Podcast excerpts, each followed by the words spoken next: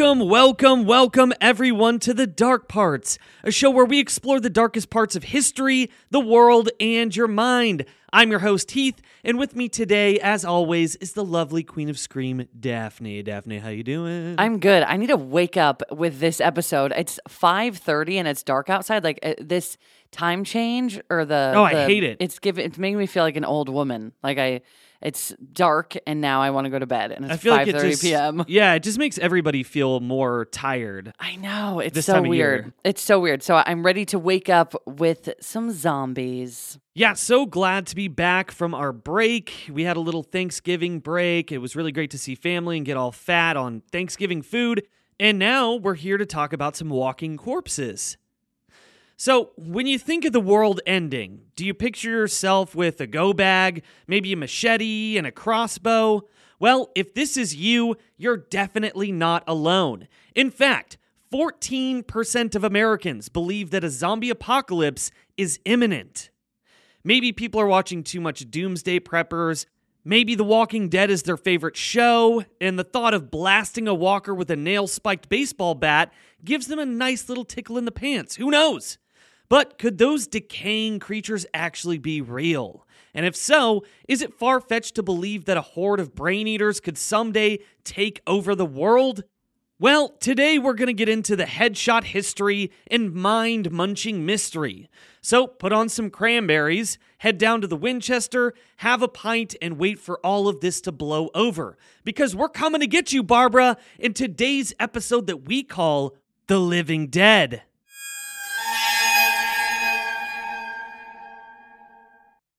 Introducing Bluehost Cloud, ultra-fast WordPress hosting with 100% uptime. Want a website with unmatched power, speed, and control? Of course you do. And now you can have all three with Bluehost Cloud, the new web hosting plan from Bluehost. With 100% uptime and incredibly speedy load times, your WordPress websites will be dependable and lightning fast on a global scale. Plus, your sites can handle even the biggest traffic spikes without going down or lagging. And with Bluehost Cloud, you get 24 7 WordPress priority support, meaning you're connected to WordPress experts anytime you need them. Not to mention, you automatically get daily backups and world class security. So, what are you waiting for? Get Bluehost Cloud today by visiting Bluehost.com. That's Bluehost.com. Hi, I'm Daniel, founder of Pretty Litter. Cats and cat owners deserve better than any old fashioned litter. That's why I teamed up with scientists and veterinarians to create Pretty Litter. Its innovative crystal formula has superior odor control and weighs up to 80% less than clay litter. Pretty Litter even monitors health by changing colors to help detect early signs of potential illness. It's the world's smartest kitty litter. Go to prettylitter.com and use code SPOTIFY for 20% off your first order and a free cat toy. Terms and conditions apply. See site for details. Before we get into today's episode, let's define what a zombie is.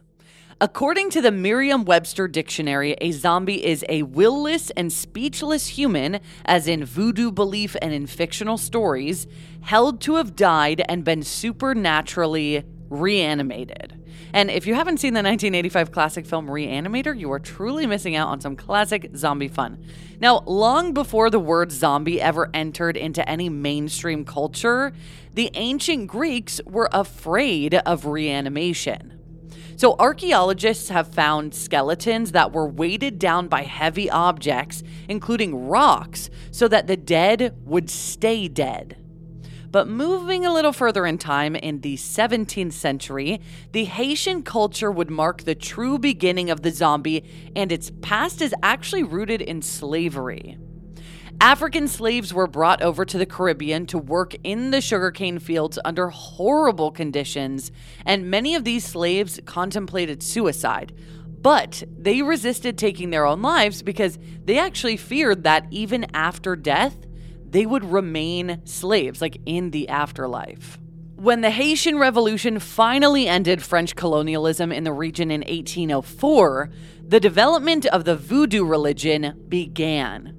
And by the way, there are a few ways of spelling the name of the religion. Like some say it's V O O D O O, and others claim it's V O D O U or even V O D U N, which is rooted in French and Haitian culture. But let's talk a little bit about uh, what Haitian voodoo actually is. It's a religion that's mainly based, of course, in Haiti, South America, Africa, and the US, and it's based on ancestral spirits and patron spirits. And unlike how it may appear to be represented in the media, it shows strong sources of religious healing. So, how does this pertain to zombies? Well, a Bokor, a male, or a Caplata, a female, is known as a voodoo witch for hire. And I'm really hoping that I didn't pronounce those two wrong. I probably did. Uh, but these witches have the ability to practice not only good, but evil as well. They're known to use herbs, fish, shells, and other animal products to create potions known as zombie powder. And I forgot to mention uh, that the early mentions of zombies spell the word without the E on the end. So, how do these witches make these potions? Well, they combine different toxins, including tetrodotoxin, which is a deadly neurotoxin found in pufferfish and other marine life, which causes its victim to go into a zombie like state, including difficulty walking or walking straight, extreme mental confusion, and respiratory issues. Very high doses of this can also lead to paralysis, coma, and ultimately death or the appearance of death. These are like really scary symptoms. Yeah, and, and we're going to be talking about how this is used in, um, or at least the appearance of death is used in some of this. So, what would this be used for? In an interview from 1943, a researcher studying the effects of these spells said, quote, A zombie is supposed to be the living dead, people who die and are resurrected, but without their souls. They can take orders and they're supposed to never be tired and to do what the master says. So the answer is yet again slavery, basically. An ethnobotanist named Wade Davis also studied the effects of zombie powder and wrote a book about it titled The Serpent and the Rainbow A Harvard Scientist's Astonishing Journey into the Secret Societies of Haitian Voodoo, Zombies, and Magic. That title probably sounds familiar to a lot of you, and we're going to get into that. So, Wade studied one man in particular named Clairvius Narcisse, who was a man that was believed to have been turned into a zombie after a concoction of drugs had been used on him, including, of course, pufferfish, but also toad venom. On April 30th, 1962 at 9:45 p.m., Clairvius was not in a good way. He had been complaining about body aches, a high fever, and had started to cough up blood. He was quickly deteriorating and he was suffering from hypothermia, hypotension or low blood pressure, digestive disorders, and more. Then, a couple days later, on the morning of May 2nd, 1962, two American physicians finally pronounced Clairvius dead after inspecting him, and he was buried the very next day. But of course, this would not be the end of Clairvius because 18 years later, his sister Angelina was walking one day through the village marketplace when she was approached by someone who claimed that they were Clairvius. And again, I mean, this is 18 years later, so imagine how she feels. Her deceased brother is coming up to her, apparently, allegedly, and saying, Yeah. "Hello, I'm your brother. Yeah, who's and been she, dead." she watched her brother be buried. Yeah, and he was able to identify himself using his childhood nickname that only Angelina would have known. And he described that after he was officially pronounced dead, his skin felt like it was on fire and bugs were crawling under his skin. He remembered Angelina crying by his bedside and the white sheet being pulled over his face. Even as he was being buried, he was lucid but aware as the nails were being driven into his coffin. I can't think of a more horrifying thing in my life. Didn't we talk about this in our Buried Alive episode like two years ago? We did, yeah. We actually did talk about that. Uh, I think we actually talked about Clairvius in particular. But yeah, it's just, that's such a horrifying thought to be watching. And if you've seen the movie uh, The Serpent and the Rainbow, that scene where Bill uh, Bill Pullman is in the coffin and there's like dirt being dropped on top, you're just like, oh my god, Can't, claustrophobia. can't imagine, cannot imagine. The only thing was that Clairvius was not aware of time and could not tell how long he had been buried for, but he does remember a Bokor retrieving him from his grave only to beat and torture him into submission and sell him off to a plantation where he would become a slave and work for many years. He remembers working from sunrise till sunset every single day with no breaks under a dream-like state, devoid of will to do anything else. In an act of heroism, one slave working alongside Clairvius was able to grab a gardening tool and kill his captor, which allowed all of the other drug induced zombies to escape the plantation. And I say zombies kind of loosely because they were being drugged up, and that's what they appeared to be. These were like real people, though. Yeah. So Clairvius would then spend the next 16 years wandering aimlessly through the countryside in Haiti, and he only returned to his village after the death of his brother, whom he surmised was responsible for the Bokor's zombie curse. So basically, he was like, uh, I'm not going back there until my brother's dead, because he's the dude that did this to me. So Clairvius was then given a set of tests to confirm his identity, and when it was all said and done, it was proved that the man claiming to be Clairvius was truly who he said he was. Now, Wade Davis's book was released in 1985, and then two years later, in 1987, his book was turned into the unsettling film The Serpent and the Rainbow, directed by none other than Wes Craven and starring, like I said, Bill Pullman. Now, are you getting sick of these movie references yet? That's what the dark parts is. It really just is. But how did zombies make their way into American culture? So, when the United States occupied Haiti in 1915, an American by the name of William Seabrook became aware that zombies existed, saying, quote, "The supposed zombies continued dumbly at work. They were plotting like brutes, like automatons. The eyes were the worst." They were in truth like the eyes of a dead man, not blind, but staring, unfocused, unseeing. Then, 17 years later, the film White Zombie was created. That was in 1932, and it depicted an American couple in Haiti with plans to get married when a plantation owner falls in love with the woman and enlists the help of a voodoo doctor to cast spells on the woman's fiance in order to kill him off. Now, in American culture, this really stoked fear of voodooism, but also had quite a bit of racial undertones to it.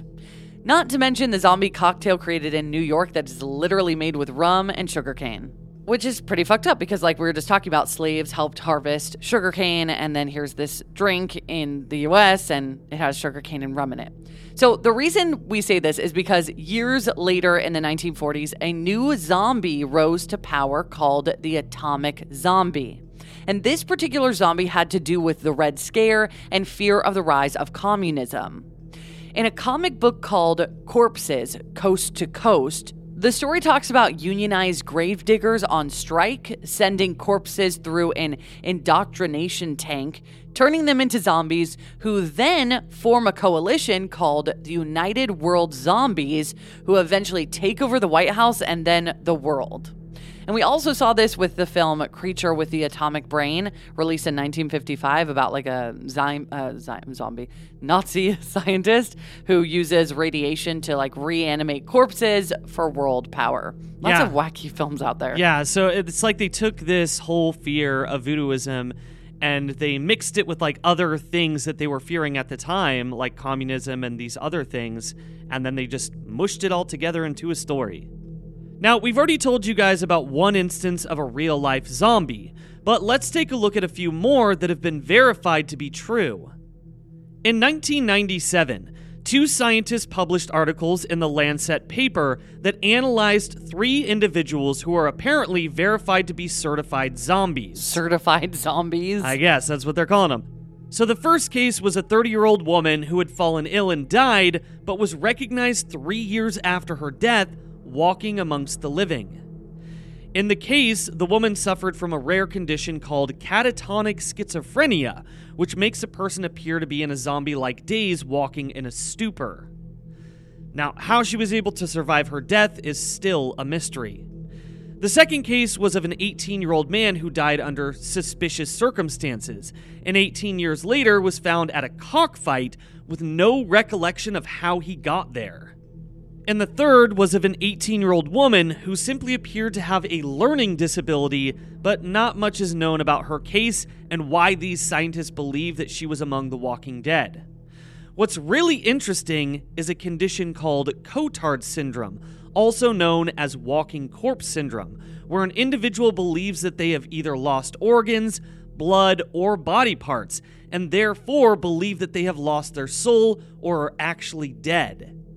It's a very rare neuropsychiatric condition that was discovered by Dr. Jules Cotard in 1882.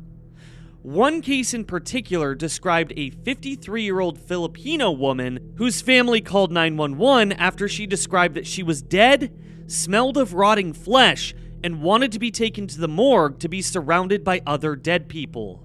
She was eventually prescribed many medications, including olanzapine and lorazepam, and after a few months of treatments, was able to break her paranoid delusions and, quote, expressed hopefulness about her future. So now we know what zombies are, where they originated, and their main purpose. Brains. But we didn't talk about why that's a thing. Why is that a thing? Eating brains. Um, I don't really know because if you're a zombie, uh, it's not like it's going to do anything for you. I guess, I don't know. They eat flesh too, right? Why? Yeah, why? I don't really know. But anyway, so what if a zombie apocalypse really did come to fruition? What if you found yourself trapped in your home while a horde of plague stricken brain eaters take over your town? What would you do to survive? Would you have what it takes to live? Well, in author Max Brooks's hit book called The Zombie Survival Guide Complete Protection from the Living Dead, which was released in August of 2006, he describes in detail what you need to know to survive a zombie apocalypse. I was gifted this by my friend in ninth grade, and I, I think was I still have it. Oh, really? Yeah, yeah.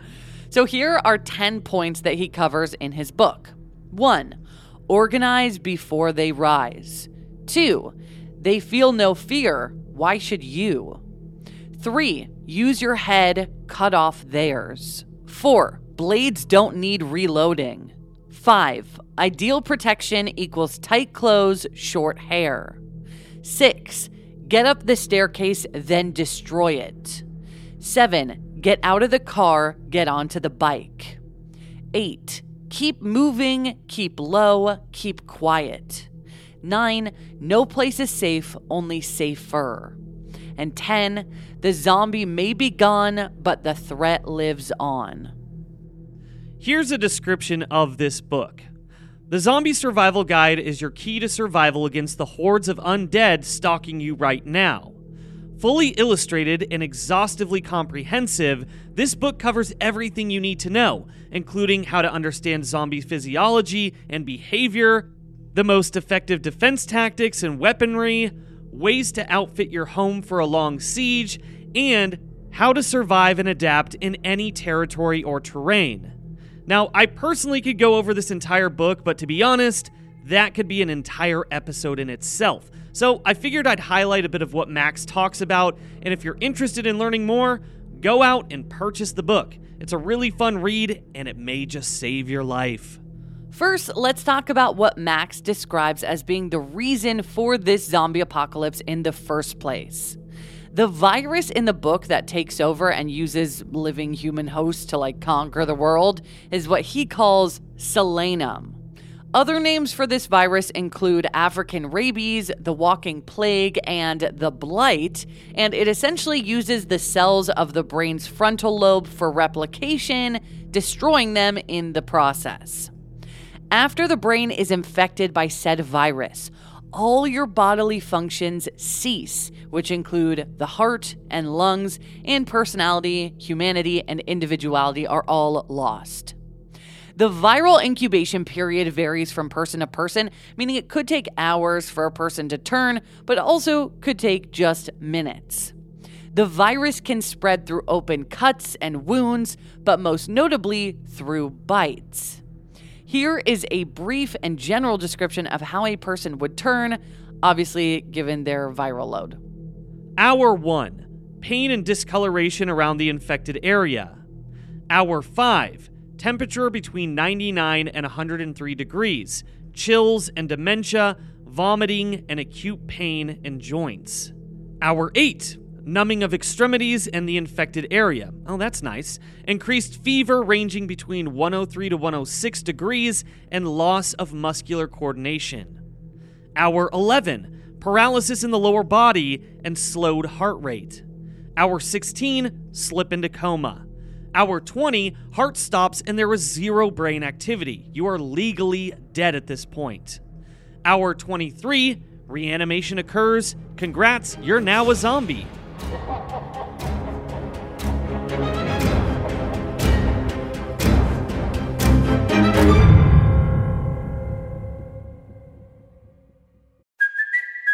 Kaley Cuoco for Priceline. Ready to go to your happy place for a happy price? Well, why didn't you say so? Just download the Priceline app right now and save up to 60% on hotels. So, whether it's Cousin Kevin's Kazoo concert in Kansas City, go Kevin, or Becky's Bachelorette Bash in Bermuda, you never have to miss a trip ever again. So, download the Priceline app today. Your savings are waiting. Go to your happy place for a happy price. Go to your happy price, Priceline.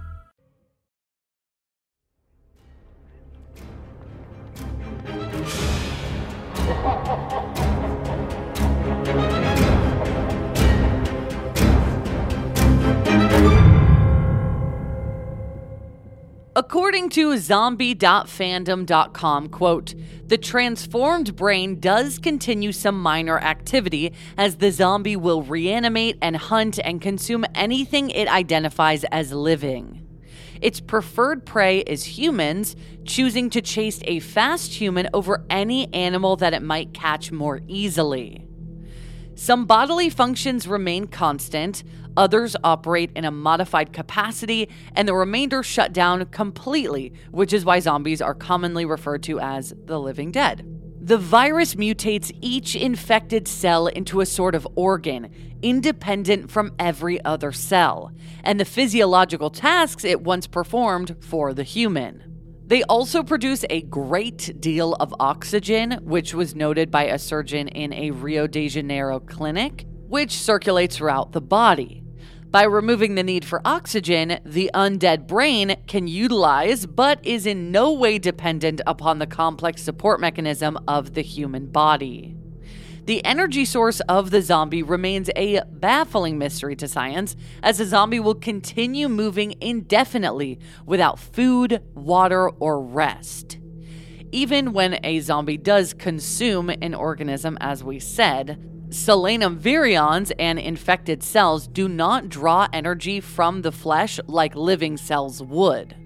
The flesh merely remains in the digestive tract of the zombie until it rots, or newer flesh presses the human remains out of the anus, or if the zombie has a torso wound, a rupture in the abdomen. Very, So, very yeah. appetizing So basically, a zombie does not shit. It just waits for flesh to fall out of its butt.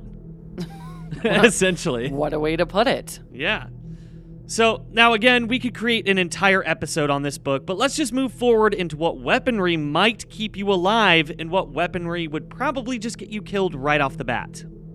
Now, a lot of you guys have watched shows like The Walking Dead, so I may not be telling you anything that you don't already know. But for the sake of this episode and some fun, let's get into this topic. First, we'll start with what you could use to survive and how that particular weapon is effective. First, blades, which include machetes, forearm blade swords, steel swords, knives, hatchets, and tomahawks.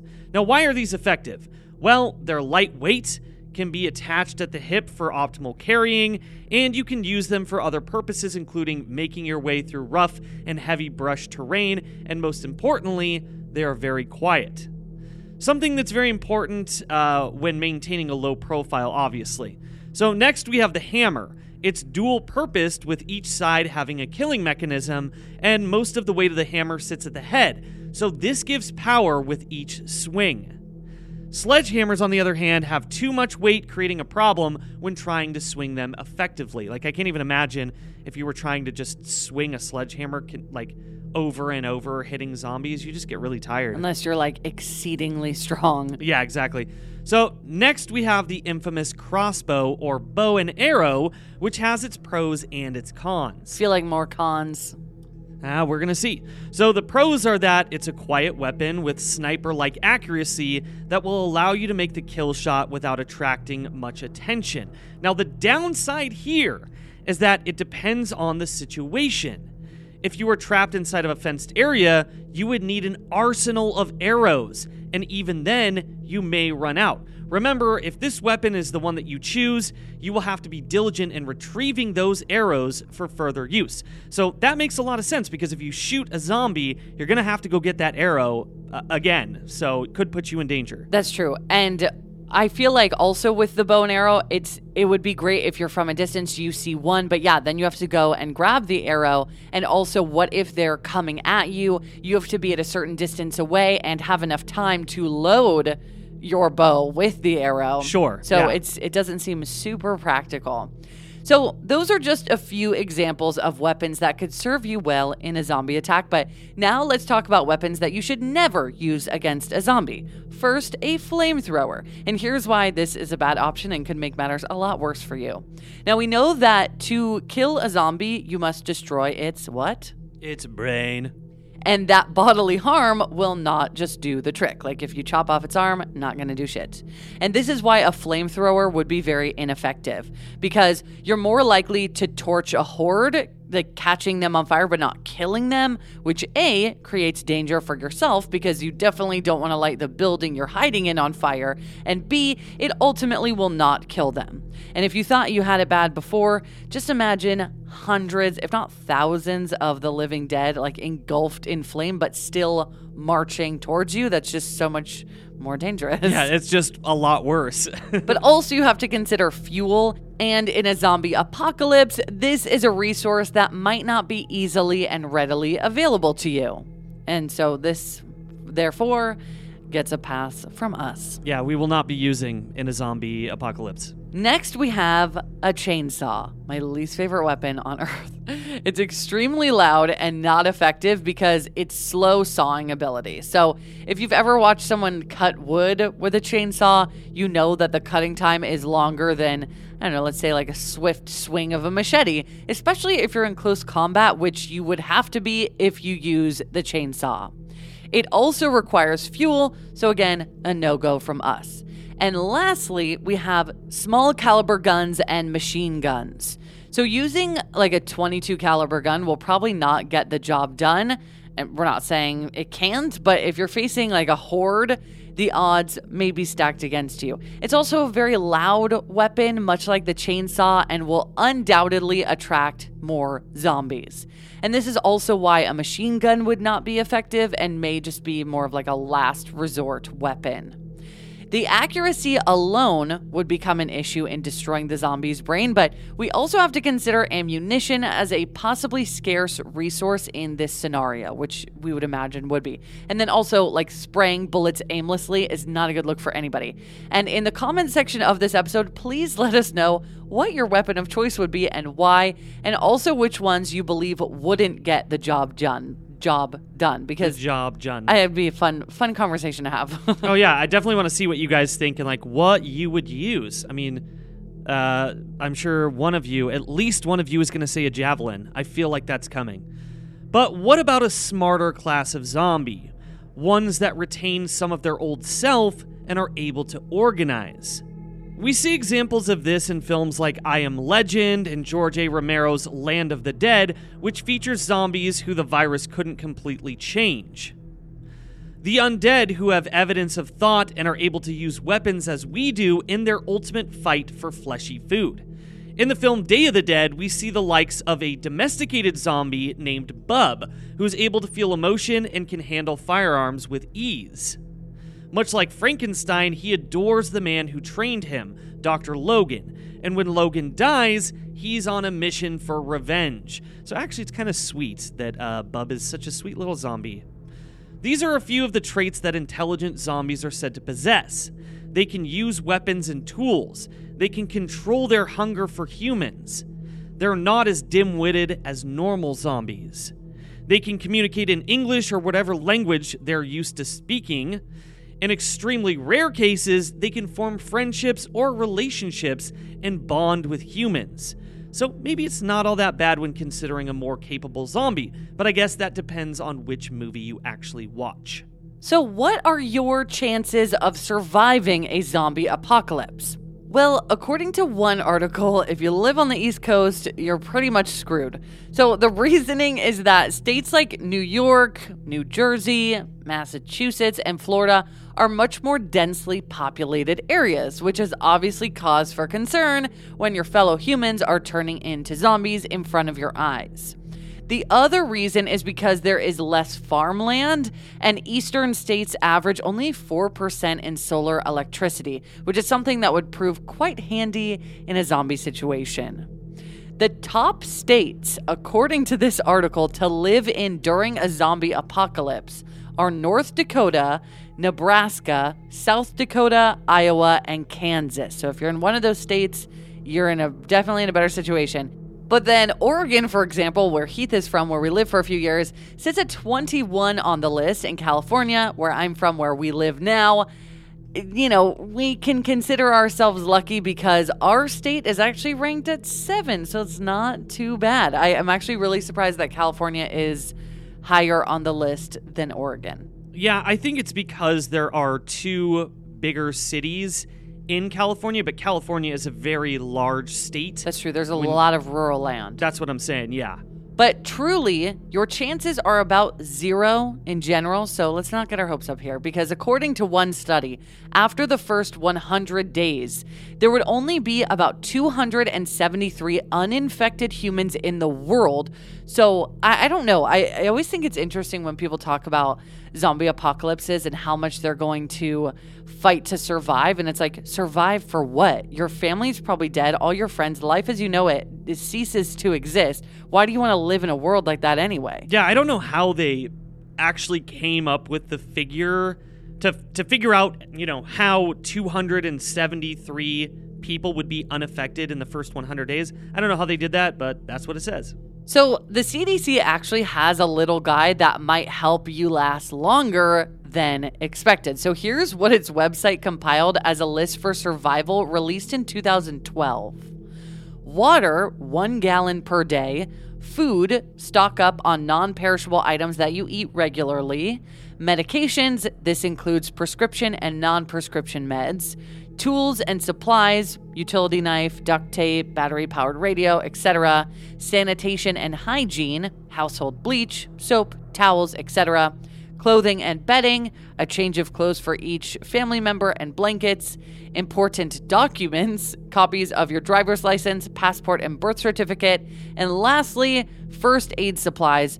Although, you know, you're a goner if a zombie bites you anyway, so I guess you can use these supplies to treat like basic cuts and lacerations that you might get during maybe, I don't know, a tornado or a hurricane, is what it says. So, but I think it's interesting that it says important documents. Yeah, it's like if this actually were to happen, people would just be like, "Fuck this. You're you're not going to let me across the border. Like, I'm just going to kill you." Because at this point, if you if you watch the show The Walking Dead, it's almost like humans are against humans, but they're also against zombies because you're fighting for survival and resources Right. as well. So mm-hmm. it's like, yeah, I don't really know how far your passport's really going to get you. But I also just feel like if you're in that kind of situation, your passport and your birth certificate are not going to be amongst the things that you grab when you're, you know, trying to flee your area or whatever, you know? Yeah, it's probably not the first thing I think of.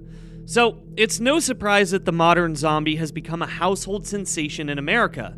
And in fact, in 2013, The Walking Dead drew in 17.3 million viewers, which marked the show as the most popular show on television that year, just ahead of Sunday Night Football. With video games like Left 4 Dead, The Last of Us, and Red Dead Redemption, and films like Night of the Living Dead, World War Z, and Dawn of the Dead, we've created something that is so popular that it even affects the way we think in our day to day lives. According to historian Kelly Baker, who is the author of Zombies Are Coming, she says that, quote, Zombies are a way that we can work out some of the things that make us nervous. Among those worries is fear that modern life could easily unravel. Most of us take our political and social institutions, as well as necessities like clean water, power, and grocery stores full of food, for granted. But a natural disaster, a terrorist attack, or civil unrest can disrupt all of those things. They really are pretty fragile. The American fascination with the zombie apocalypse and the end of the world scenarios reveals an underlying distrust of our neighbors. In a zombie apocalypse, it's everyone for themselves, and a friend can turn into a monster at a moment's notice. Zombies show the nervousness that we have about other people, that you can never be sure if your neighbor is with you or against you. The idea that any moment someone could turn on you says something about the cynicism of the early 21st century. So, strangers, what did we learn today? We learned that if a zombie apocalypse really did happen, your chances of surviving are slim to none. But that doesn't mean that you should give up so easily. I mean, hey, you're most likely going to become zombie shit, but if you're prepared, you might last a little bit longer than your neighbor Terry, who just burned down his house because he used a flamethrower that he had stashed in his basement. We also learned that you probably shouldn't piss off anyone who lives in Haiti because the last thing you want is to be buried alive and watch the dirt being shoveled onto your casket with absolutely zero way of calling for help. And lastly, we learned that being in a populated state during a zombie apocalypse may sound like a good idea, you know, strength in numbers. But you may not have that same tune when the numbers flip and Manhattan turns into a zombie buffet. I know that hanging out on a Saturday night in the parking lot of your only bowling alley within 100 square miles might not sound like a good time, but I can guarantee you the beer is cheap, the land is vast, and the headshots are aplenty. Yeehaw! Today's horror tip comes to us from the film Zombieland, and we just couldn't think of a better movie to take tips from for this episode. So I guess we'll give you a few. When in doubt, know your way out. You definitely don't want to be stuck in a building with impending doom on the other side of the wall and no way to escape. Next is beware of bathrooms. You don't want to get caught with your pants down. It's embarrassing and very deadly. And last, confirm your kills because what looks dead isn't always dead. Thank you so much, everybody, for listening to this episode of The Dark Parts. As if we need something to be afraid of other than what we're already afraid of in this world. Yeah, true. And you know, this one wasn't as scary, but I thought it was really fun, you know, because there are so many people who love zombies. Well, don't you remember when COVID first hit and people were talking about that? Like saying that this could be like what wipes off the human race, you know? yeah, yeah, I kind of remember that. And people, wipes out, not wipes off. there were some people that were actually comparing COVID to like a zombie apocalypse. Like that might, like COVID might lead to a zombie apocalypse. And Right. It's like, wow, that's really fucking scary. That was really scary. I remember that when we knew absolutely nothing. So, thank you guys so much for tuning in today. So glad that we are back after a little Thanksgiving break. Hope you guys had a good holiday. And um, we're going to have some kind of fun episodes. Remember when we did the, oh God, what was it, Greta and the Yule Lads? Oh, Grilla and the Yule Grilla Lads. and the Yule Lads. Yeah. We should try to find another like Christmassy one that's not too well known, like not something maybe Krampus, but I know that's super well known. If, if you guys know of any more obscure ones, please let us know. Email us, the dark parts podcast at gmail.com.